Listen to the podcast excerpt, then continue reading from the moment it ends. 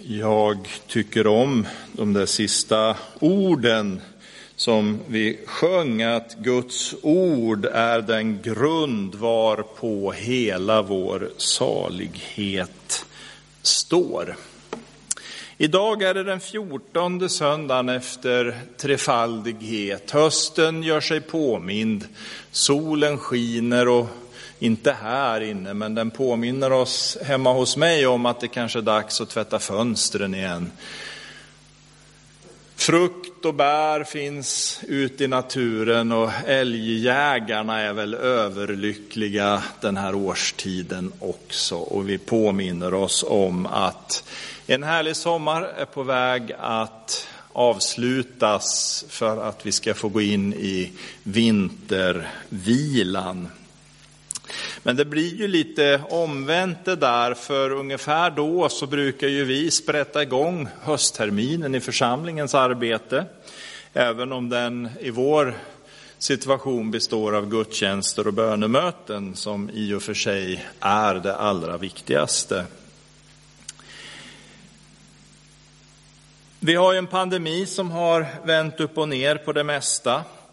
Så det känns rätt skönt att få börja den här terminen med att samlas just kring det här temat enheten i Kristus. För när det stormar och när det trycker på av olika prövningar så är det viktigt att ha varandra. Då är det viktigt att ha den här gemenskapen som tillsammans har sina rötter i Jesus Kristus. Och vi får påminna oss än en gång om att vi trots att vi är väldigt olika så har vi ändå en gemensam tro på vår Herre och Frälsare. Jag vill läsa ifrån Saltaren, den 95 salmen och de sju första verserna. Det är ju så att eh, evangelieboken erbjuder eller ger oss också varje söndag en saltarsalm och jag ska tala över den här idag. Psalm 95. Kom, låt oss höja glädjerop till Herren, jubel till vår frälsningsklippa. Låt oss träda fram inför hans ansikte med tacksägelse, höja jubel till honom med lovsång. Ty Herren är en stor Gud, en stor konung över alla gudar. Han har jordens djup i sin hand och bergens höjder är hans. Hans är havet, ty han har gjort det och det torra har hans händer format. Kom, låt oss falla ner och tillbe, låt oss böja våra knän inför Herren vår skapare. Ty han är vår Gud och vi är folket i hans jord, fåren som står under hans vård. Idag om ni hör hans röst så förhärda inte era hjärtan så som i Meriba som på Massas dag i öknen och så vidare. Herre, vi tackar dig för de här orden ifrån Saltaren som du har gett oss. Vi ber att våra hjärtan ska få vara öppna för ditt tilltal. I Jesu namn. Amen. Nu ska genast sägas att jag är ingen praktiskt lagd människa. Jag är rätt kass när det gäller det där praktiska. Eh, men jag förstår så mycket ändå att när man bygger ett hus så är grunden väldigt viktig. Och ju högre man vill bygga desto viktigare tror jag också att fundamentet är eh, ordentligt. Och vill vi gå till Bibelns texter som vi har om det här så finns kanske den tydligaste texten för oss i slutet av Bergspredikan. Och Bergspredikan skulle man ju kunna säga är lite av ett koncentrat där Jesus lär oss hur han vill och hur Gud har tänkt att vi ska leva våra liv. Och när Jesus har förkunnat och predikat de här orden som vi hittar i Matteus 5, 6 och 7, så är det ungefär som han slutar den där predikan med liknelsen och, och tänker då att ja, nu har ni hört hur Gud har tänkt och nu är det frågan, hur väljer ni att ta det här till er som jag nu har förkunnat? Och så ger han oss liknelsen om husbyggarna, du kan den ju så väl. Den ena som byggde på sanden, huset som inte riktigt klarade av att stå emot prövningar och utsatthet. Och så var det ju den andra då som byggde på den fasta grunden. Han som hade ett hus som klarade prövningar och allt vad det var. Aposteln Paulus, han är inne lite i samma tanke när han skriver till församlingen i Korint. Det var en församling där det spretade åt olika håll och där man kanske inte skulle kunna säga att det fanns den här enheten som temat är idag. Men när han förkunnar det här budskapet till församlingen om enhet så säger han också där i tredje kapitlet att ingen annan grund kan läggas än den som redan är lagd, nämligen Jesus Kristus. Och så fortsätter han, och det är lite i förlängningen av bergspredikan, så fortsätter han med orden att det kommer en dag då alla ska prövas inför Gud. Och då får man också se hur huset är byggt eller hur våra liv är byggda. Och det är den tanken som psalm 95 börjar med. 95 salmen som talar om frälsningens klippa. Den grund som våra liv är byggda på eller som Gud bjuder oss att bygga våra liv på. Ett, en grund som gör att våra liv faktiskt håller också dagar när vi möter prövningar och utsätts för frestelser. När jorden skakar skakar och när tillvaron kanske inte alltid är så självklar, då, säger Bibeln, är det viktigt att vara stadigt rotad i vår frälsningsklippa. Det andra salmisten talar om är uppmaningen att träda fram inför Guds ansikte. Och det där är ord som jag är väldigt förtjust i. Jag har lite svårt för mystiken och har inte riktigt förstått det där med att betona det gåtfulla och dunkla i tron. Visst är det så att allt är inte självklart. Allt är inte uppenbart för oss. En del kan vara gåtfullt, men likväl har vi Bibelns alla texter som talar om motsatsen. När Jesus stod inför sina bödlar och banemän så, de, så kommer de ju med alla sina anklagelser emot honom. Och så säger Jesus till, till dem att, ja men har inte jag trätt fram öppet? Har inte jag stått i templet och undervisat varje dag så att ni kan höra vad jag har att säga? Och vi ser ju genom Nya Testamentet och framförallt evangelierna när det gäller Jesus då, hur han gång på gång träder fram i det offentliga och synliga för att visa människorna vem han är. Och vikten av att vi alla är kallade att bygga våra liv på vår frälsningsklippa.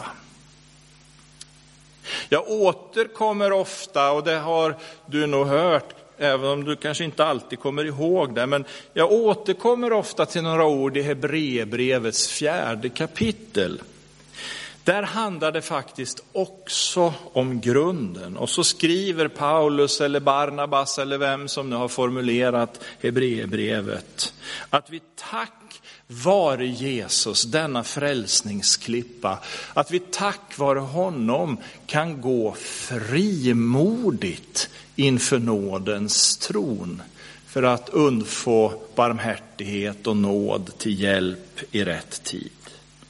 Vi kan frimodigt gå inför Gud Fader. Vi behöver inte krångla till den där tanken. Jag är själv där väldigt ofta och kanske du också ibland. Det här med att man tänker att man måste vara på ett visst sätt, att man inte duger för att komma inför Gud, kanske i sina böner och i, i sin lovsång. Vi trasslar till det. Själafienden lurar oss att vi måste göra på ett visst sätt eller vara på ett visst sätt. Men så säger Hebreerbrevets författare att ja, men det är ju inte alls det det handlar om. Vi förstår att det handlar om Jesus. Det var ju han som i sitt liv levde det fullkomliga liv som Fadern vill att vi ska leva. Och när han ger upp andan så rämnar förlåten i templet och vägen till det allra heligaste, vägen till gemenskapen med Gud öppnas för oss. Genom att tro på Jesus och lägga sitt liv i hans händer och egentligen kapitulera då har vi en öppen väg till gemenskap med Fadern. Och den kan vi gå på med stor frimodighet eftersom våra synder är försonade i Jesu blod.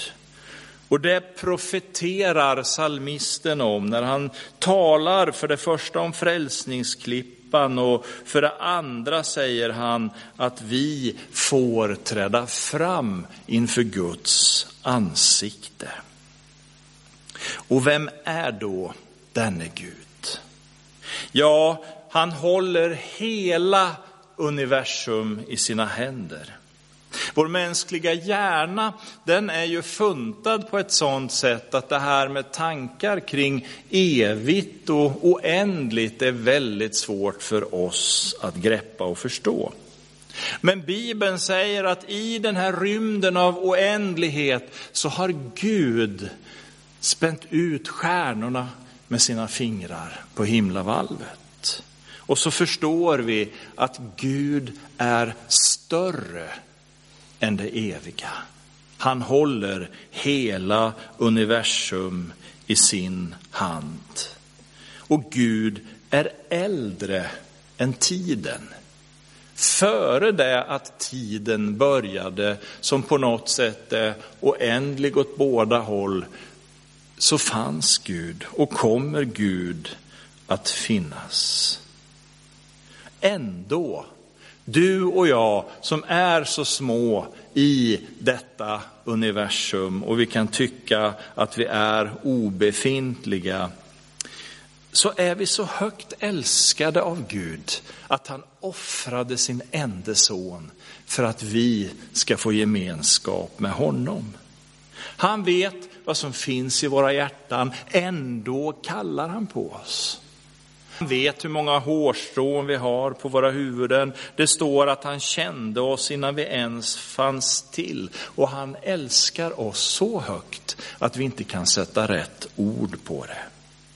Och när psalm, psalmisten rör vid de här tankarna så är han lite mer jordisk än vad jag är eller var nu. För han talar om att Herren har jordens djup i sin hand och bergens höjder. Havet och landmassorna är hans. Allt tillhör honom. Och jag vet inte om du någon gång har försökt att räkna på hur många fåglar det finns runt omkring oss. Men bergspredikan som jag nämnde förut säger ju Jesus där att inte ens en sparv faller till marken utan att Gud vet. Vad är då inte du för Gud? Så långt mer älskad än sparven. Och det skulle vi kunna sammanfatta helt kort med orden, Gud har kontroll. Tänk vad många gånger du och jag oroar oss för saker i våra liv. Det ena berget av oro och bekymmer efter det andra reser sig upp längs vår vandring. Och klättringen upp och ner kan tyckas jobbig. Men hur var det nu vi läste i den 95 salmen? Jo, det står det att bergens höjder är hans. Även våra orosberg tillhör Herren. Våra bekymmer kanske är stora för oss, men för Gud är de ju egentligen obefintliga. För ingenting är begränsat för Gud. En jungfru födde Jesus barnet. Nej, men det går ju inte, säger genast förnuftet. Nej, så är det ju. Logiskt sett är det totalt omöjligt att en jungfru ska kunna föda ett barn. Och det har bara skett en gång i världshistorien. Men ängeln sa till Maria och påminner oss också idag, för Gud är ingenting omöjligt. Vi läser hur Herrens ögon överfar hela jorden för att söka efter dem som med sina hjärtan ger sig hän åt honom. Vi är alla i vår ofullkomlighet inbjudna att komma till honom.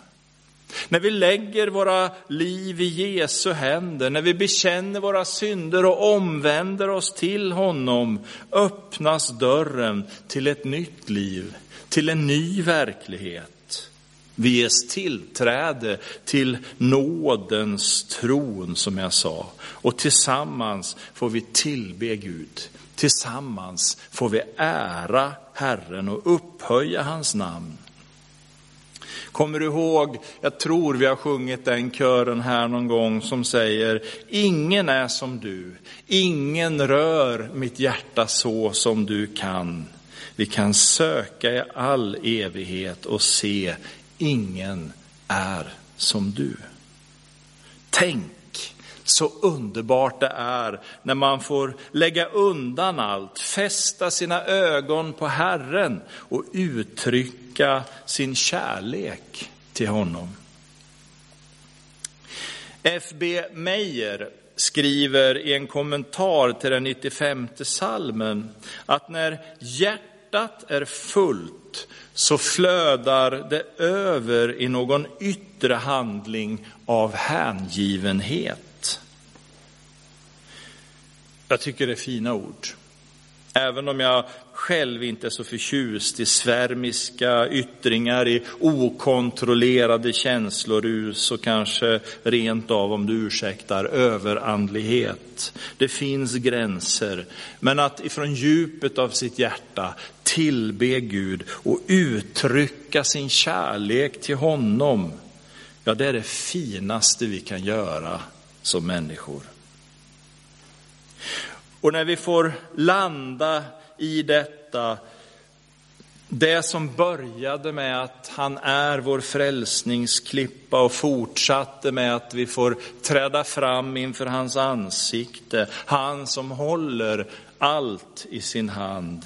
Det är honom, härskarornas Gud, som vi får tillbe, Herren Sebaot. Och vi som gör det, säger salmisten, vi är folket i hans jord, hans friköpta skara.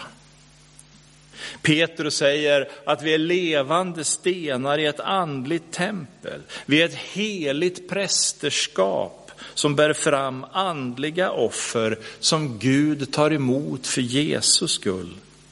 Och här i Söråker planterade Herren sin församling för 165 år sedan. Ebenezer. Och du vet att det är ord som, ett ord som betyder ända tills nu har Herren hjälpt. Och när vi står på tröskeln inför ännu en termin i vårt arbete så påminner vi oss om att vi är Herrens fårajord här på den här platsen. Vi påminner oss om med tacksamhet allt det goda Herren har gjort i dagar fram till denna stund. Men vi sitter inte fast i det förgångna och ser oss däråt, utan vi lever med blicken riktad framåt i spänd förväntan, i tro på att Gud är med oss också alla dagar som kommer i framtiden. Våra liv och vår gemenskap är grundad på frälsningsklippan. Frimodigt får vi träda fram inför Guds ansikte för att tillbe och ära honom som regerar över universum. Och vi öppnar våra hjärtan för vad han vill ge oss också denna dag. Låt oss be. Tack Fader för att du är den du är. Så långt mycket mer än våra ord någonsin kan beskriva och förstå. Tack att du ändå i din storhet är här för att förena oss, din kropp, här på denna plats. Vi vill upphöja dig och prisa dig och vi tackar dig Jesus för allt som du uthärdade för att din kärlek till oss är större än omständigheterna du mötte. Tack att du bröt en väg genom döden till livet. Tack att du har bjudit oss att följa dig på den vägen. Nu ber jag för oss, Herre, som är kallade att betjäna den här bygden i Söråker. Jag ber att du, Herre, ska hjälpa oss att fullgöra vår uppgift. Ge oss vishet, ge oss tålamod, ge oss frimodighet och kraft. Tack att du vill verka genom oss för att nå människorna här din äran och makten från evighet till evighet. Amen.